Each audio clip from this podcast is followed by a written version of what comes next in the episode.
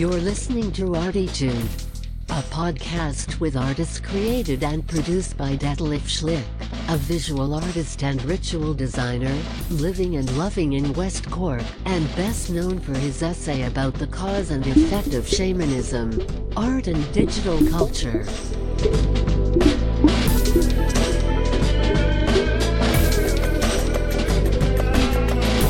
Working in the field of performance, photography, painting, sound, installations, and film, he will dive and discover with us and a weekly creative guest into the unknown and exciting deep ocean of the creative mind.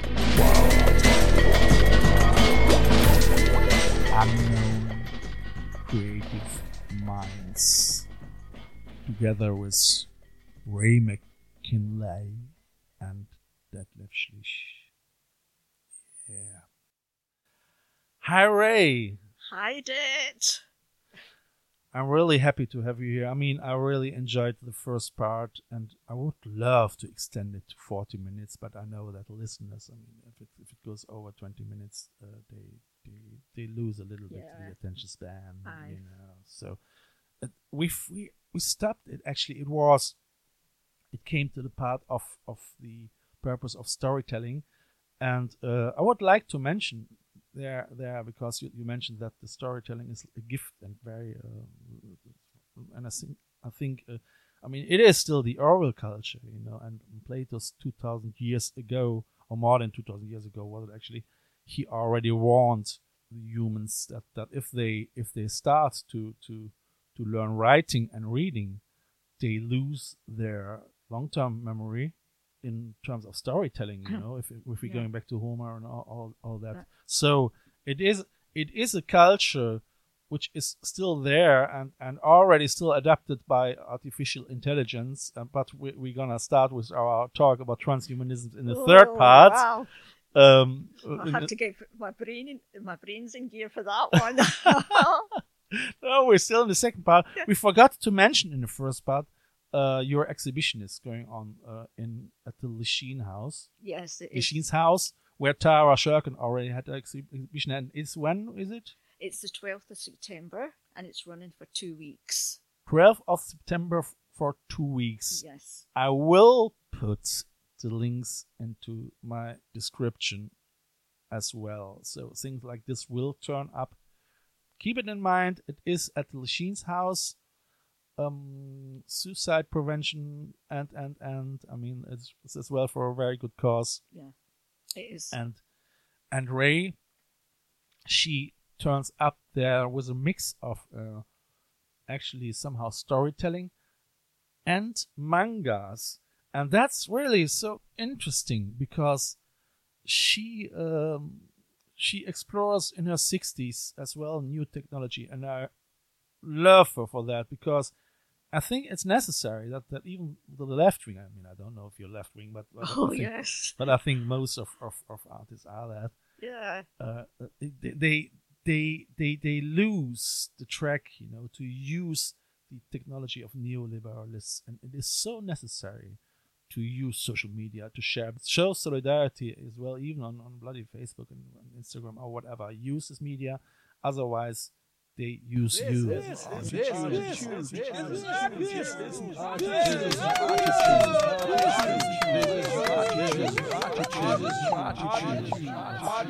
thing.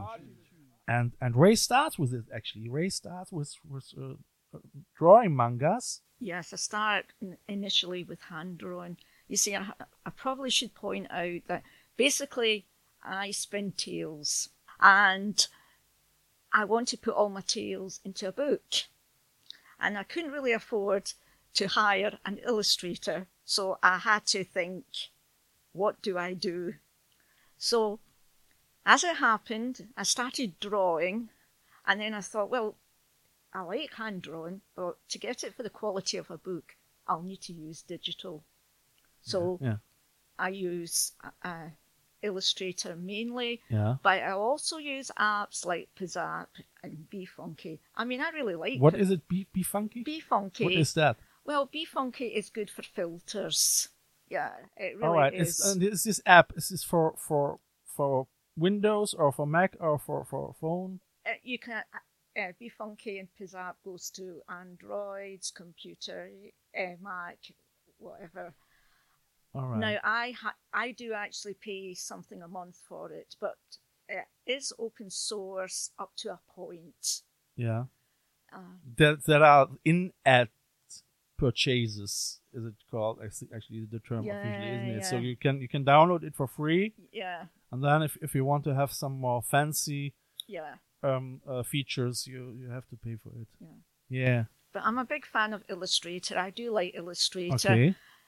During the lockdown, I spent a lot of time getting, knowing around the interface, because even though I have done a digital arts master's, but it was more in the humanities. You did your master's in digital art? Yes. Where, in Cork? Yeah, UCC, yes, I did. How did you like it? Well, for the first few months. And then it was getting boring? The first few months, I was a wreck, because, to be quite honest, when I went into the class, I thought an avatar was a Hindu concept, and it was, yeah. Well, it is. But in the digital sense, an avatar is something. Lara Croft is an avatar as well. That's, but I mean, I struggled, and people were saying to me, "Oh, Ray, it's too much for you." And then in the January, I can always remember the date. Believe it or not, it was the 25th of January. Robert again? Yes, no way. Yes, so we have it already. Was. I have to put a link about Robert Burns in the subscription. The description, sorry. What happened, I found Pizap, and Pizap's got stickers. So what I did was I got a frame and I started making a comic thing on the frame. And that was it. I could do a thesis. I was going to do a thesis on storytelling in the digital age. And that's why I think using social media is important. All right, so you did your thesis in storytelling in the digital age. Yes. That is right. I didn't know that. That's really interesting. Well, the thing about... How many words? Oh, too many. 10,000. I can't remember. Okay. But the beauty of doing that kind of thesis, I had to go and look back at the old forms of storytelling as well. Yeah. And bringing it into the social media, and I was allowed to do a comic book for my thesis as well, the digital artifacts, and that started me off. So from that sticker in Pizap, I now draw my own cartoons. Yeah, I love creating characters because I use psychology. I even use the Myers-Briggs in my characters. So we have. Carl Gustav Young here again, running somehow. Yeah. He turns up everywhere, isn't it? Young, architects and everything. Yeah. And so now I'm kind of thinking about the heron on the River Bandon and all that, because I've got a story about the River Bandon, and even the story about the old Lone Willow, which I drew as well, and then I put it into Illustrator because I like to use the paint bucket because I think it's a nice illustration. I'm not very familiar with Illustrator. I have to admit, I would like to try it sometimes, but the day has just 24 hours, and I think it's a great tool. Yeah, but I mean, Pizap is not too bad actually. Some people don't like it, but I've got really so used to Pizap. I can actually paint with Pizap as well. I prefer Illustrator, but sometimes I think if I just need a bit, I will use Pizap. Like what is it? Pizap. Pizap. That sounds very rude. It might be Pizap, and that's what it's called. Pizap. Yeah. A Pizap. Yeah. Okay. Sorry, dear listeners. Yes. I'm keep my decorum here dead. Oh my God. Yeah. So I would say all these apps we should put somehow, if you send them to me, we put them into this description. It's quite interesting for people who are not so familiar with software and all that. And you see, dear listener, there are plenty of ways to use technology in the 21st century without having to fear too much about it, so because I mean, it's nowadays about artists that artists are able to produce themselves as much as possible, and I mean, technology democratized artwork a lot nowadays, and if you're not gonna doing it, other people doing it. You know, so. Well, I never thought I would actually say this. I'm so grateful for doing digital arts now, because without it, I probably would not have attempted to try Illustrator. And of course, I use other things too, even for my videos, for my podcasts. When I tell a story, I would use Audacity as well. Yeah. I would use Movavi if I want a video of me. Yeah. I've seen me kind of trying to experiment, putting a timer on my mobile phone and running, in front of it and all that kind of stuff. Yeah. So, from someone who at the age of 54 had no clue what, I could only really send an email. But now, at 54, I'm now 60 something, so that was a long time ago. Just make another photo of us, so you go on with your chatting. That's great. Yeah.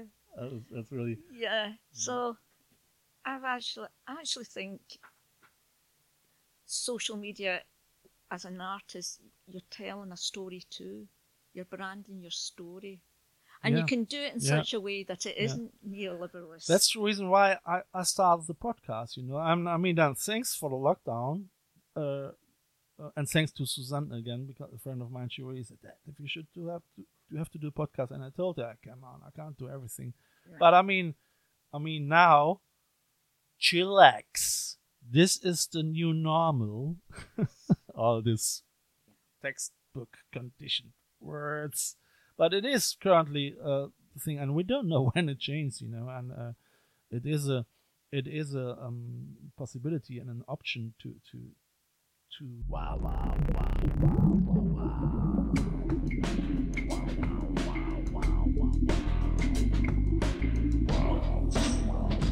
Like what you hear so far?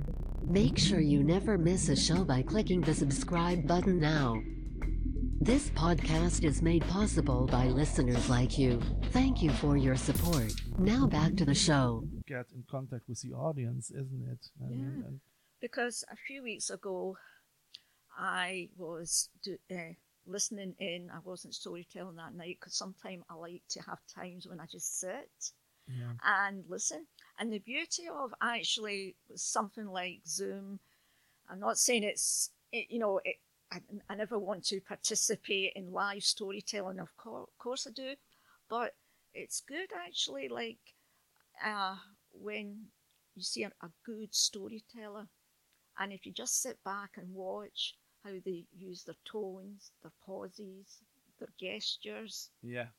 You can learn a lot from looking at Zoom, and you can put it into your own practice. Okay. Now, a highlight at the barn for me was when Native American Tim Tingle did his Trail of Tears story. Now, he's a direct descendant from people who did walk the Trail of Tears, and I tell you, I had to bite my lip to stop myself from crying. Okay. And the power, and even last night I was doing a Debarra session in the lovely Maria. Yesterday, you had a Debarra session. Yeah, last night on. How was it? Well visited. Oh, it was a lovely night. It was magical. Yeah. And Maria told a beautiful story of the Choctaw people who helped the Irish people in Ungorta Moor. Yeah. And I was sitting there and I thought, oh gosh, I have to tell a story, but I can't tell a story because the story got me. Yeah. And that was the power. You see. Yes, sure, it is. I mean, that's. In an age of the expert and elbow society, and talking down to you or at you. Yeah. If you learn to tell a story, it should enchant and it should drop a seed, and that a person could ponder over that seed. Yeah. So that's why I think even learning how to do story in your social media. Yeah. Because when you sometimes you see people and they go to all this all this, take all this time to do a website, but they don't storify it. No, not at all. They love the shitstorm. Yeah. You know? So that's the new storytelling, you know. So yeah. Calling people asshole, you know. Yeah. So even like with my posts when I put up in Facebook, I'm very careful how I put up a post. I want to tell a story because I don't think you change people by force or control or talking down or talking at. Yeah. I think enchant. And we're losing. Yeah, I know. I mean, we lost it already more than 2,000 years ago, but that's something for the third part. Okay. I have my own ideas about that. But no, it's right. And yeah, it's a challenge to keep storytelling and all this ancient tools what we have as human technology. There's a challenge to keep that, and even in the 21st century, and it is uplifting, and I think it can decrease suffering as well. I think social media has definitely got a shadow too. I'm not saying that it's a utopian concept to use social media, but I think if you have the wisdom, it can be used as a tool for good as well. And it's also given people who may not may not have a chance, because nowadays music and literature seems to be, you know, by certain people. It gives people with a different voice a chance to get out there. Sure, I mean, it's like I say, it is uplifting, and that's I really try to uplift people somehow. To critical uplift people with this podcast. I mean, it would be nice to have a discourse somehow with it. I mean, that's the challenge of an artist, you know. Yeah. Keeping the discourse going, and when you're gonna do that with your performance, and more than your performance, with your drawings and as well. And, I was wondering if you already looking into scribble pads, like iPads or so, if you start to draw with pads. Yeah. No, I'm actually thinking of buying a Wacom. Yeah. You think you buy a Wacom? Yeah. Or maybe an XP, it's an XP12 or something. I'm going to wait for a few more weeks before I actually kind of go out and try and purchase one. I won't buy one online. I need to go into you have to try it. I mean, I've got to try it. It's I mean, Wacom is supposed to be they're quite advanced in the technology, and it is almost, if you draw as you draw, almost on paper. Yeah. So I think Wacom is still the first branding for that. Yeah. I would say. So you have to tell me if you start with it how your experience is with that, because it's really interesting. I definitely will. I mean, which size do you think? It's an A5, A4, bigger one? A4 probably. A4, so you can keep it in your bag. Yes, but yeah. I know now that I really need to probably transfer to something like a Wacom, because working with a touchpad is beginning to do my head in. Although it's getting me quite good at kind of using my hand coordination, eyes to hand coordination. But really, for eyes and such things, it would be better with a pen. Sure, yeah. No, but it's great. I mean, I see your drawings here, manga drawings actually, and mangas they come actually from Japan. Do you like mangas, the animation mangas? Yes, I actually do. I can't believe it. I mean, sometimes I think, though, my comic art, even though we have women like Trina Robbins, who's in her 80s, and she kind of was the first woman who did Wonder Woman, and Colleen Duran, who does kind of Neil Gaiman's kind of Snowglass Apples concept.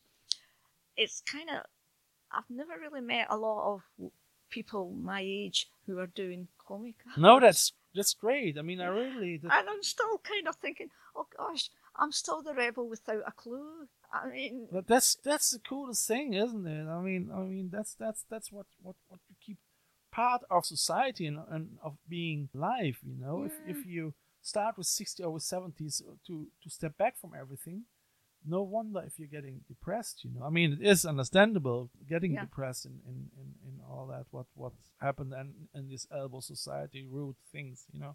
But art and creativity is still and it's a way to keep us alive. And storytelling and art and writing, I suppose there's no age barrier. No, absolutely. But I think one of my things when I say the thing is kind of like age discrimination, and a lot of people don't understand what true age discrimination is, it's scaffolded. Yeah. And I never realized that until I kind of hit 55, and because I don't think of myself as 60, Dick. No, I don't mean either. I don't see you as a 60-year-old girl. You know, I mean, lady. Yeah, I'd still climb. If I saw a fence, and I had to go over it, I'd still climb over it. All right. Yeah. I would say on this note, I thank you very much for today's second part of our triptych with Ray McKinlay,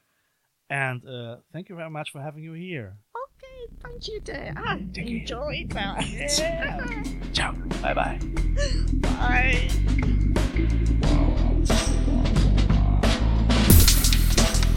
This is a listener-supported show. If you like what you hear, be sure to tune in Friday for the second part of this weekly audio trip. I feel honored if you subscribe to this show. You can follow me non-financial with the following click on one of my Instagram accounts, or subscribe to the visual version of this podcast on YouTube via. If you want to leave a donation for a coffee or a bus ticket, just follow the donation link via the ArTEEtude podcast. Eventually, I would like to thank through this medium all my members and listeners of the I Love West Cork Artists Network from all over the world. Just to remember myself that without you, this year couldn't and wouldn't happen. You have listened to ArTEEtude, West Cork's first art, fashion and design podcast. ArTEEtude, never so close again. Ah! That was too close.